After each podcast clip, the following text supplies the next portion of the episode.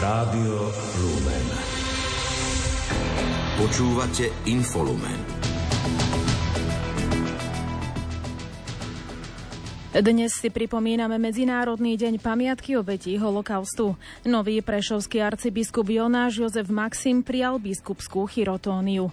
Spojené štáty schválili predaj stíhačiek F-16 Turecku. Aj v poslednú januárovú sobotu sme tu so súhrnom toho najdôležitejšieho z domova zo sveta. Nerušené počúvanie želajú Peter Ondrejka a Lucia Pálešová. Domáce spravodajstvo.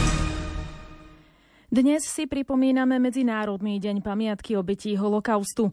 Viacerí politici pri tejto príležitosti pripomínajú, že ide o smutnú časť histórie, ktorá sa týka aj našej krajiny. Odkazujú preto, že na hrôzy minulosti by sa nemalo zabúdať, aby sa v budúcnosti nezopakovali. Prezidentka Zuzana Čaputová upozorňuje, že holokaust sa nezačal zo dňa na deň. Predchádzali mu nenávistné prejavy, fyzické útoky na jednu z menšín. Je deň, kedy si intenzívnejšie pripomíname obete holokaustu, jednej z najväčších tragédií, ktoré ľudstvo zažilo. Je dôležité si to pripomínať každý jeden rok a pamätať na to, pretože nikdy nevieme, ako ďaleko je od nenávistných prejavov a slov k činom. Ani holokaust nezačal zo dňa na deň, predchádzali mu nenávistné prejavy, fyzické útoky na jednu z menšín. Práve preto musíme byť citliví a vnímaví, ak sa také niečo deje v akejkoľvek spoločnosti vrátane Slovenska. Hlava štátu sa včera zároveň zúčastnila pietného aktu na pamiatku obeti holokaustu na Bratislavskom rybnom námestí. Predseda Národnej rady a hlasu SD Peter Pellegrini dnes na sociálnej sieti uviedol, aby sme nikdy nedovolili, aby sa opakovala tragédia holokaustu. Minister vnútra Matúš Šuta Ještok na Margo daných udalostí hovorí o pekle, ktoré sa rozpútalo pod vplyvom frustrácie a nenávisti. Zdôrazňuje, že na to ľudia nesmú zabudnúť. Predseda KDH Milan Majerský pripomína, že že od holokaustu ubehlo už viac ako 80 ročí. Hľadanie nepriateľa a rozdúchávanie nenávisti vtedy viedlo ku genocíde s miliónmi obetí, vrátanie desiatok tisíc deportácií z územia vtedajšieho Slovenska. Podľa progresívneho Slovenska dnes nejde len o spomienku na nepredstaviteľné utrpenie židovského národa. Tento deň nám pripomína, ako sa to môže skončiť, ak ľudia prepadnú násilným ideológiám, ktoré spochybňujú rovnosť ľudí. Za smutné označuje to, že sa ľudia ani po toľkých rokoch celkom nepoučili. O dôležitosti pripomínať si historické udalosti, aby sa neopakovali, hovorí aj poslankyňa Národnej rady Veronika Remišová s tým, že nenávisť a zvrátené ideológie nesmú dostať znova šancu. Stabilita, nezávislosť a demokratická perspektíva Ukrajiny je v slovenskom záujme a garantovať ju môže aj členstvo Ukrajiny v Európskej únii. Povedal to predseda vlády Robert Fico, ktorý sa počas týždňa stretol s ukrajinským premiérom Denisom Šmihaľom. Želáme Ukrajine, aby rovnako členstvo v Európskej únii garantovalo Ukrajine, že to bude demokratický, nezávislý a prosperujúci štát, lebo to bude pre nás dobre. My chceme mať suseda, ktorý je stabilný. Stretnutie sa konalo v Užhorode a obaja predstavitelia na ňom konštatovali, že slovenská a ukrajinská vláda chcú napriek názorovým rozdielom viesť politiku nového pragmatizmu. Robert Fico predpokladá, že prístupové rokovania Ukrajiny do Európskej únie budú dlhodobý proces. Pripomína, že európsku perspektívu Ukrajiny osobne podporil. Prezidentka Zuzana Čaputová víta, že vláda naďalej pokračuje v pomoci Ukrajine. Mrzia ju však výroky premiéra Roberta Fica smerujúce k spochybňovaniu vojny v Ukrajine ukrajinskom Kieve. Vyplýva to z jej včerajšieho vyjadrenia. Myslím, že od začiatku tejto vlády je jasné, že jedno je retorika, druhé sú skutky, ale ani tá retorika sa nesmie podceňovať. Mňa veľmi mrzia a považujem za veľmi necitlivé vyjadrenia pána premiéra, ktoré smerovali k spochybňovaniu toho, či v Kieve je vojna. Bola som tam dvakrát po vypuknutí vojny a tú hrôzu, ktorú som mohla aj tam vidieť a v okolí Kieva ani nehovorím, tá by sa dotkla každého trochu empatického človeka. Stačí sa tam ísť pozrieť. Zároveň ale musím povedať, že som veľmi rada, že kroky, ktoré vláda robí vo vzťahu k Ukrajine, sú v zásade zachovaním pomoci vo všetkých dôležitých veciach. Slovenský premiér so svojím ukrajinským partnerom hovorili aj o viacerých ekonomických témach, vybudovaní energetického interkonektora medzi Veľkými Kapušanmi a Mukačevom, modernizácii hraničného priechodu vo Vyšnom Nemeckom, ale aj o železničnom prepojení Kieva a Košíc. Krátko z domova. O prezidentské kreslo chcú zabojovať zatiaľ šiesti kandidáti. Sú nimi Ivan Korčok, Peter Pellegrini, Andrej Danko, Kristián Foro, Milan Náhlik a Štefan Harabin. Potvrdili to z odboru komunikácie kancelárie Národnej rady. Záujemcovia musia svoje kandidatúry odovzdať do 30. januára do polnoci. Peter Pellegrini podal kandidatúru na základe podpisov od poslancov Národnej rady. Zvyšní záujemcovia získali podpisy od občanov. Do pozmenujúceho návrhu k novele trestného zákona sa pretaví aj časť pripomienok Európskej komisie. Ochrana finančných záujmov Európskej únie nebude oslabená. V diskusnej relácii RTVS sobotné dialógy to deklaroval predseda parlamentu a hlasu SD Peter Pellegrini. Opozičný poslanec Tomáš Valášek z Progresívneho Slovenska považuje legislatívny návrh za neopraviteľný a nenapraviteľný. Novovznikajúce ministerstvo cestovného ruchu a športu pomôže okrem iného podporovaniu športu na školách a v malých športových kluboch, čo sú zanedbané oblasti. Práve tam je podľa koaličnej SNS potrebné nájsť a od začiatku podporovať talenty. Informovala o tom hovorkyňa strany Zuzana Škopcová. Združenie sudcov Slovenska plánuje pripraviť podnet na legislatívne zmeny eliminujúce zistené negatíva reformy súdnej mapy. Podnet bude adresovať Ministerstvu spravodlivosti. Viedol to predseda Združenia František Mozner. Študenti medicíny spolu s lekárskym odborovým združením dvíhajú varovný prst nad navyšovaním počtu študentov lekárskych fakult.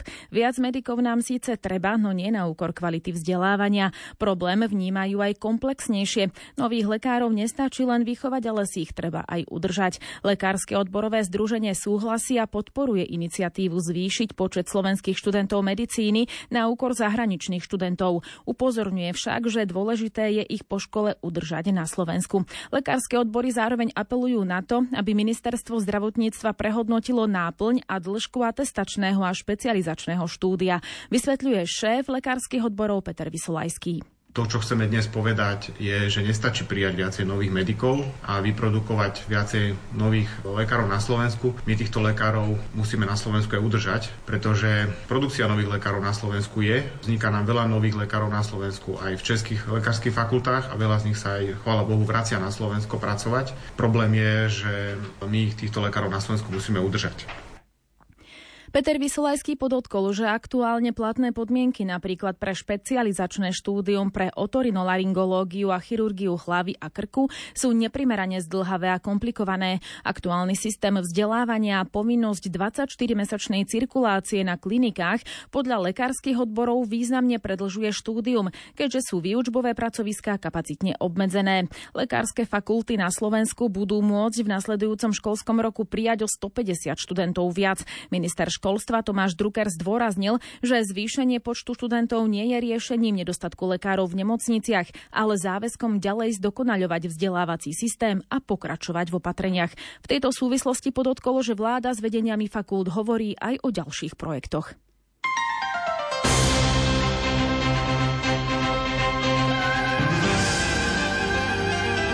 Cirkvi. Prešovský arcibiskup Jonáš Maxim dnes prijal biskupskú vysviacku v katedrále svätého Jána Krstiteľa v Prešove. Zároveň kanonicky prevzal vedenie Prešovskej archieparchie. Stáva sa tak deviatým sídelným biskupom a druhým metropolitom grécko-katolíckej cirkvi na Slovensku. Prenos slávnosti sme vám priniesli aj vo vysielaní Rádia Lumen. Na krátkom briefingu pre novinárov bezprostredne po slávnosti sa zúčastnil aj redaktor Martin Ďurčo. Prešovská eparchia viac ako rok očakávala, kto bude jej novým arcibiskupom a hlavou grecko-katolíckej cirkvi. Spolu s ňou sme nového arcibiskupa očakávali aj my, povedal krátko po biskupskej vysviacke predseda konferencie biskupov košický arcibiskup Bernard Bober. Jonáš Maxim má určite všetky predpoklady na to, aby bol dobrým arcibiskupom, hovorí Bernard Bober. Je to premodlený človek, lebo 20 rokov bol v ústrate, neznamená, že bol zavretý za murami kláštora, ale mal viac času na modlitbu, ako napríklad my, ktorí sme, dá sa povedať, v dieceznom kniazstve, takže mal naozaj takú skvelú možnosť jednak študovať, ľudí stretávať, v tichu rozprávať s ľuďmi, Takže má, dá sa povedať, že dobrý základ preto, aby dobre načúval a dobre rozoznával. Nech sa teší celý Prešov, celé Slovensko a vôbec církev. Ale aj celý štát nech sa teší, pretože je tu nový služobník, ktorý by mal predovšetkým zjednocovať, spájať, dávať múdre rady a a možno, že aj tichou modlíbou, alebo aj skutočnou modlíbou vyprosiť všetko to, čo potrebuje Slovensko i vôbec ľudia na Slovensku. Na biskupskej vysviacke v Prešove sa zúčastnilo viac ako 50 biskupov východného a latinského obradu zo Slovenska aj zahraničia a množstvo významných hostí. Nový arcibiskup Jonáš sa dnes stal nielen arcibiskupom Prešova, ale hlavou celej slovenskej grecko-katolíckej metropolitnej cirkvi.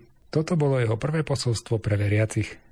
Slovensko potrebuje hĺbku a verím, že túto hĺbku budeme spoločne objavovať, lebo život je taký, že nie v ňom dna. Stále sa dá ísť hĺbšie a hĺbšie. A pre tých, ktorí sú veriaci, tak Kristus to stále umožňuje. Tak chcem takýmto spôsobom pozdraviť všetkých veriacich na Slovensku. A nielen veriacich samozrejme. Zajtra v nedelu 28.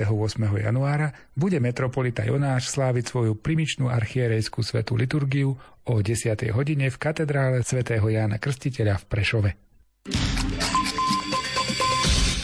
V Nemnici sa uskutočnilo 7. stretnutie biskupov s lajkmi, klerikmi a zasvetenými osobami pod názvom Spoločne kráčajme ako pútnici nádeje. 187 účastníkov z celého Slovenska pracovalo počas dvoch dní v rôznych tematických skupinách, kde sa zamýšľali nad výzvami, ktoré by mala synodálna církev v súčasnosti riešiť. V Nemnici bola aj Zuzana Sakáčová. Generálny sekretariat synody biskupov vo Vatikáne po zasadnutí účastníkov synody v decembri vyzval miestne cirkvy, aby sa zamysleli nad súhrnou správou. Práve táto výzva bola východiskom na zorganizovanie stretnutia zástupcov cirkvy na Slovensku. Približuje výkony sekretár KBS, ktorý je aj národný koordinátor synodálneho procesu Ivan Ružička. Aby sme podnety, ktoré prišli z oktobrového zasadnutia synody biskupov v Ríme, rozlíšili, rozpracovali, priblížili tej slovenskej realite a poslali odpoveď na tú základnú otázku, ktorá nás prevádza, ako byť synodálnou církvou v misii aj tu u nás doma. Záujem o účasť na stretnutí v Nimnici bol veľmi potešujúci. Tento rok sme mali 187 e, účastníkov, pracovali v 8 základných okruhoch, ktoré boli stanovené výstupom zo synody z Ríma, misia církvy, počúvajúca a sprevádzajúca církev, ženy v živote církvy, masmedia a církev, diakoni, kňazi, biskup a spoločenstvo a rôzne ostatné témy. Ako uviedol arcibiskup Bernard Bober, jednotlivé výstupy z tohto stretnutia budú ďalej slúžiť aj biskupom. Budeme chcieť niektoré myšlienky zniesť dole na svojich e, stretnutiach rekolekčných, každomesačných a pozvodať treba aj zapáliť kniazov a posunúť, aby vykročili a teda aj kráčali. A čo je dôležité, čo sa tu dosť spomína, kráčať s nádejou. Medzi zástupcami lajkov boli napríklad aj manželia Kucharčíkovci zo Ždane. Teším sa, že vlastne to, čo v rodine žijeme, tak to sa teraz žije aj v cirkvi, že sa navzájom počúvame, že máme na seba čas, že si vieme spolu sadnúť k jednému stolu. Svet si dnes pripomína Medzinárodný deň pamiatky obetí holokaustu. Osobitné vyhlásenie k tejto pamiatke vydal aj predseda konferencie biskupov Slovenska arcibiskup Bernard Bober. Viac v príspevku Ľudovíta Malíka. Predseda KBS arcibiskup Bernard Bober v osobitnom vyhlásení pre tento pamätný deň pripomína, že ho slávime v deň, kedy bol oslobodený koncentračný tábor vo Svienčime. To, čo sa dialo v tomto tábore, sa týka aj nás, uvádza arcibiskup Bober a vyzýva, aby z našej pamäte nikdy nevymyslo to, čo sa dialo. Téma holokaustu sa týka aj cirkvi. A keď si uvedomujem, že je niekedy ťažké hodnotiť minulosť z pohľadu súčasníka, nemožno poprieť, že na vtedajšom dianí mala účasť aj církev. Boli to zložité časy, pokračuje ďalej predseda KBS a zdôrazňuje, že je na historikoch, aby ich skúmali a zhodnotili. Ak sme však zlíhali, nesieme za to plnú zodpovednosť. Ospravedlňujeme sa preto všetkým, ktorých životy čelní predstavitelia štátu a cirkvi nebránili. Nemožno vymazať skutočnosť, že mnohí bezdôvodne trpeli. Dá sa však úprimne povedať, že nám je veľmi ľúto, že sme nestáli vždy na správnej strane. Arcibiskup Bober vyzdvihol svedectvo mnohých ľudí, ktorí v tej dobe pomáhali svojim bratom a evanielium bolo pre nich vyššou normou ako nespravodlivý zákon. Podľa neho sú títo ľudia svedkami toho, že zlo nikdy nezvíťazí nad dobrom. Už nikdy sa nedajme viesť strachom a mocou. Odstráňme z nášho slovníka nenávisť a násilie, ktoré kedysi podnietili hrôzy holokaustu. Vo vzťahoch nevždy víťazí úcta rešpekt a nadovšetko láska. Medzinárodný deň pamiatky obetí holokaustu sa symbolicky vieže na 27. január 1945, kedy bol oslobodený koncentračný tábor Auschwitz-Birkenau v poľskom meste Osvienčím. Trnavská arcidiecezna Charita si pre svojich zamestnancov pripravila prezentáciu o charitnej púti v Afrike. Zúčastnila sa na nej aj Anna Zemanová, ktorá pracuje ako poradca pre špecializované sociálne poradenstvo. O jej dojmoch sa s ňou rozprával Patrik Liška.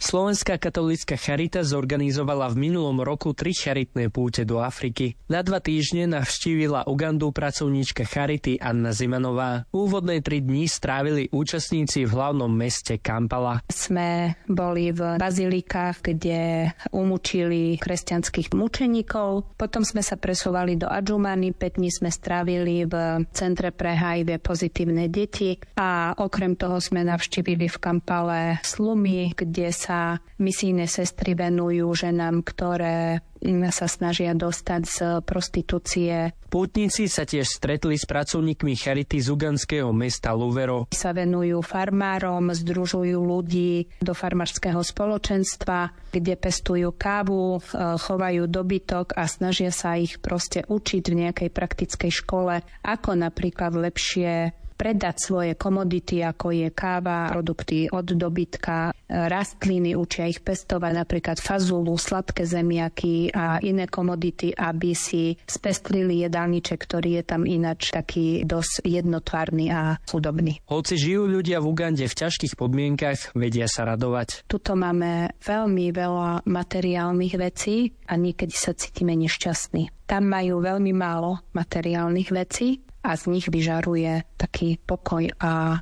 pokora a radosť zo stretnutia prejavujú to na každom kroku v sociálnej interakcii a toto som si odtiaľ odniesla a aj z toho čerpám stále, že z tej dobrej nálady.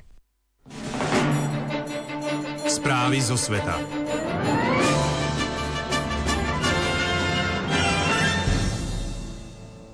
Americká vláda schválila predaj stíhačiek F-16 Turecku za 23 miliard dolárov potom, ako turecký parlament v útorok ratifikoval vstup Švédska do Severoatlantickej aliancie. Americká vláda zároveň schválila predaj stíhačiek F-35 do Grécka za vyše 8,5 miliard dolárov. Podrobnejšie informuje Ondrej Rosík. Americké ministerstvo zahraničných vecí o oboch schválených predajoch upovedomilo Kongres USA. Obchody sa týkajú 40 nových stíhačiek F-16 a modernizácie zastaranej flotily rovnakých lietadiel pre Turecko a 40 stíhačiek F-35 a súvisiaceho vybavenia pre Grécko. Ankara hlasovanie o členstve Švédska v NATO odkladala približne 20 mesiacov, čo narušilo vzťahy s jej západnými spojencami. Turecko totiž dlhodobo obvinuje Švédsko z prílišnej zhovievavosti voči skupinám, ktoré považuje za hrozbu pre svoju bezpečnosť. Švédsko reagovalo s prísnením protiteroristickej legislatívy a prijatím ďalších bezpečnostných opatrení, ktoré požadovalo Turecko. Turecký prezident Recep Tayyip Erdogan svoje výhrady k členstvu Švédska stiahol na júlovom samite NATO a v októbri prístupový protokol predložil tureckému parlamentu. Proces schvaľovania však neskôr skomplikoval tým, že ratifikáciu švédskej žiadosti podmienil schválením žiadosti Ankary o nákup stíhačiek F-16 kongresom USA. Ďalšou podmienkou bolo zrušenie zbrojných embarg voči Turecku zo strany Kanady a ďalších členov NATO. Krátko zo sveta. Britská vláda dočasne zastaví financovanie agentúry OSN pre pomoc palestínskym utečencom. Podľa dnešného oznámenia tak urobí potom, ako Izrael obvinil niektorých pracovníkov agentúry z účasti na útoku hnutia Hamas na Izrael zo 7. októbra minulého roka. Hamas tieto vyjadrenia kritizoval. Financovanie tejto agentúry už dočasne zastavili aj Spojené štáty, Austrália, Kanada a Taliansko. Americké ozbrojené sily dnes skoro ráno zneškodnili protilodnú strelu, ktorú sa smerom do Červeného mora chystali odpáliť jemenskí povstalci Husijovia. Tí včera večer zautočili na ropný tanker v Adenskom zálive, na ktorom následne vypukol požiar. Irak a Spojené štáty dnes viedli prvé kolo rokovaní o budúcnosti pôsobenia amerických a koaličných síl na irackom území. Podľa Bagdádu by tieto rokovania mali viesť k stanoveniu časového harmonogramu na zníženie počtu týchto vojakov. Tajvanské ministerstvo obrany dnes uviedlo, že v okolí ostrova zaznamenalo za uplynulý deň 33 čínskych bojových lietadiel, vrátane stíhačiek Su-30 a 6 bojových lodí. 13 čínskych bojových lietadiel podľa tajvanského rezortu obrany prekročilo stredovú líniu v tajvanskom prielive, ktorá predstavuje neoficiálnu hranicu medzi Čínou a Tajvanom. Tchajpej situáciu monitoroval a v reakcii na tieto aktivity nasadil vlastné sily. Spojené štáty plánujú opätovne umiestniť v Spojenom kráľovstve jadrové zbranie z dôvodu rastúcej hrozby zo strany Ruska. Informovali o tom denníky The Guardian a The Telegraph, ktoré sa odvolávajú na dokumenty amerického ministerstva obrany. Americký prezident Joe Biden privíta 9. februára v Bielom dome nemeckého spolkového kancelára Olafa Scholza. Rokovať majú o podpore pre Ukrajinu aj o situácii na Blízkom východe. Odborová organizácia rušňovodičov v nemeckej štátnej železničnej spoločnosti Deutsche Bahn ukončí svoj šesťdňový štrajk skôr. Uviedli to dnes viaceré nemecké médiá. Štrajk je štvrtý a zatiaľ najdlhší počas sporov v rámci prebiehajúceho vyjednávania o kolektívnej zmluve medzi odborovou úniou rušňovodičov a Deutsche Bahn.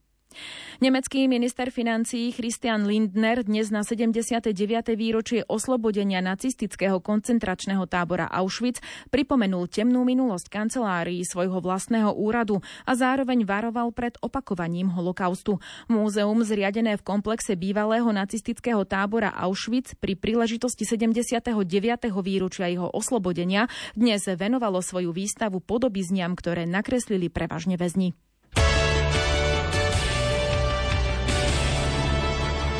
Šport Rádia Lumen. Norská biatlonistka Maren Kirkajdová získala zlato v stíhačke na 10 kilometrov na majstrovstvách Európy vo Srblí. V dnešných pretekoch spravila dve chyby na strelnici, no napriek tomu triumfovala. Druhá skončila jej krajanka Emily Kalkenbergová a tretia bola francúzska Ocean Michelonová.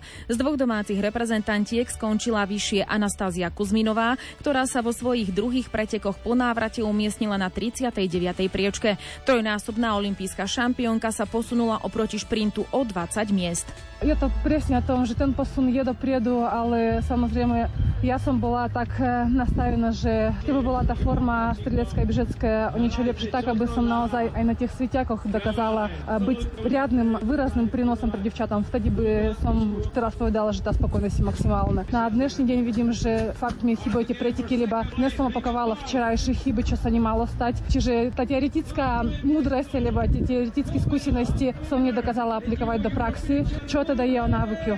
Ten návyk potrebujem zbierať, až mi to dovolia tak v pretekoch. Mária Remeňová finišovala so stratou vyše 7,5 minúty na 52. pozícii. V mužskej stíhačke na 12,5 kilometra získal dnes vo Srblí zlato norský biatlonista Izak Fraj, napriek tomu, že v dnešných pretekoch spravil tri chyby na strelnici. Druhý skončil prekvapujúco Dmitrij Šmajev z Rumunska, ktorý ako jediný predviedol čistú streľbu. Bronz si vybojoval víťaz šprintu Antonan Žino. Jediný slovenský zástupca Tomáš Sklenárík skončil na 50. pozícii. No bolo to veľmi ťažké v týchto podmienkách, trať bola veľmi rozbitá, bolo to ťažké a bojoval som až do cieľa. Mne robil určite problémy, ale na to všetko ako fúkalo, si myslím, že som to celkom zvládol. Bolo tam dosť síce tých trestných, ale mohlo to byť aj horšie. Mal som dosť. Uvidíme, ako stihnem zregenerovať do zajtra a budem sa snažiť podať čo najlepší výkon.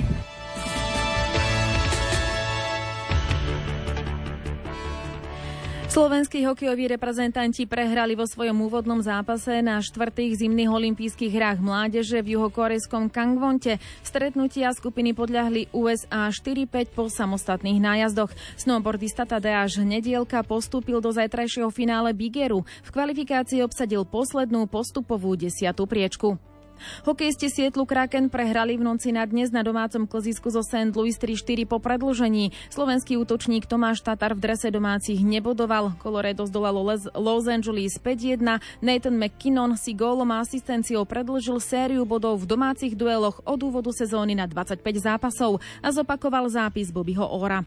Slovenskí sankári Tomáš Vaverčák a Matej Zmi obsadili 14. miesto v pretekoch dvojsedadlových saní na majstrovstvách sveta v nemeckom Altenbergu. Druhú slovenskú posádku v zložení Christian Bosman, Michal Macko kvalifikovali na 22. mieste potom, čo sa nevošla do elitnej 20. Z prvenstva sa tešil Rakúšan, Juri Tomas Gat a Ricardo Martin Čep.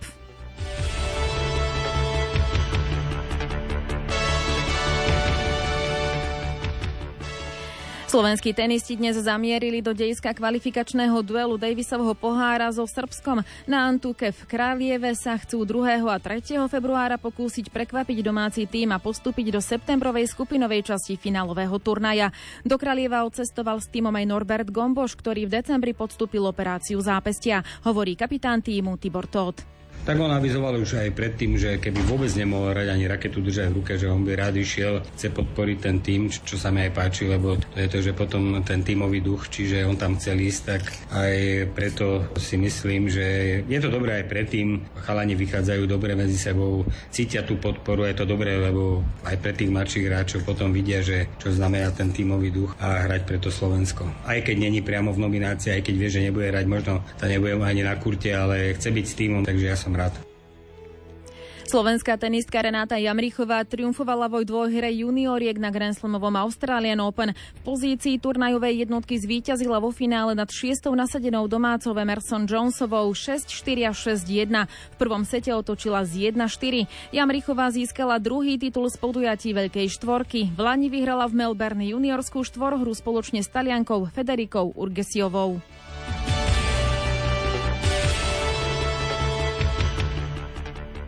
Hokejisti Popradu pod vedením trénera Toda Björkstrenda predvádzajú naďalej kvalitné výkony a po včerajšku strácajú na čelo tabuľky už len 4 body. Kamzíci zvládli šláger 39. kola typu z Extraligy, ktorý bol zároveň derby na ľade Spišskej Novej Vsi 4-3 po predlžení a práve na tohto supera opäť znížili stratu na líderskej pozícii. Pre Popračanov to bol jubilejný 9. triumf v najvyššej slovenskej súťaži. O osude včerajšieho duelu medzi zvolenom a novými zámkami, ktorý sa skončil 4-3 po predlžení, predlžení rozhodla jediná sekunda. Hostia stiahli na trojbodový zisk, pripravil ich oň cene celú sekundu pred koncom riadneho hracieho času vyrovnávajúcim gólom na 3-3 Radovan Bondra. Štyri zápasy trvala šnúra pre hier hokejistov Slovana Bratislava s Liptovským Mikulášom. Bratislavčania túto sériu pretrhli vo včerajšom domácom zápase 39. kola typu z Extraligy po obetavom výkone, ktorý pochválil aj tréner Peter Oremus. Slován zdolal Liptákov 3-1. うん。Hádzanári Slovenska sa v prípade postupu do baráže o postup na majstrovstvách sveta, na majstrovstvá sveta 2025 stretnú s Poľskom. Rozhodol o tom dnešný žreb druhého kola druhej fázy kvalifikácie v nemeckom Kolíne. Slovákov čaká v marci v prvom kole druhej fázy dvojzápas s Izraelom. Baráž rovnako systémom doma vonku je potom na programe v máji tohto roka. Hadzanárky HC Dac Dunajská streda vyhrali v 15. kole MOL ligy na palubovke českého týmu Sokol Písek 30-22. Volejbalisti ŽVK Tatran Banská Bystrica podľahli v druhom kole nadstavbovej časti Nike Extraligy v skupine o 5. až 8. miesto Trenčínu projekt SVF 03. Počasie Informácie o počasí pridáva meteorológ Peter Jurčovič ešte nejaká veľká zmena nepríde, čiže aj v nedelu treba rátať s tým, že stále tu bude frontálna oblačnosť, ktorá je síce viac menej v rozpade, ale aj to, že sa zmenšila oblačnosť zase súvisí s tlakovou výšou, ktorá je v západnej Európe stred už by mal byť dnes niekde nad Alpami, čiže dosť blízko k nám, takže treba rátať s tým, že podobný charakter počasia ako dnes je aj zajtra, možno ani na strednom Slovensku to nebude až toľko tých snehových prehánok, ale treba rátať s nimi budú. Aj teplotne to bude približne rovnaké, čiže môžeme povedať, že v nedelu najvyššia denná teplota na juhu by mala byť tak 8, možno 9 stupňov a na severe rátam s tým, že aspoň tak 0 plus 4. Aj ten vietor ešte bude kúkať, ale už už by nemal byť taký extrémny a v priebehu dňa by mal slabnúť, takže nakoniec víkend nebude až taký zlý. Počasím sme scenár dnešného Infolumenu naplnili a v jeho scenári zostalo miesto už len pre záverečné titulky. Veríme, že Rádiu Lumen ostanete verní aj pri jeho ďalšom programe. 15 minút po 20. vám ponúkame reláciu od ducha k duchu. Dnes večer s Janom Krajčíkom, ktorý zosumarizuje mesiac s pápežom Františkom. Pekný večer vám želá technik Peter Ondrejka a od mikrofónu vás pozdravuje Lucia Pálešová.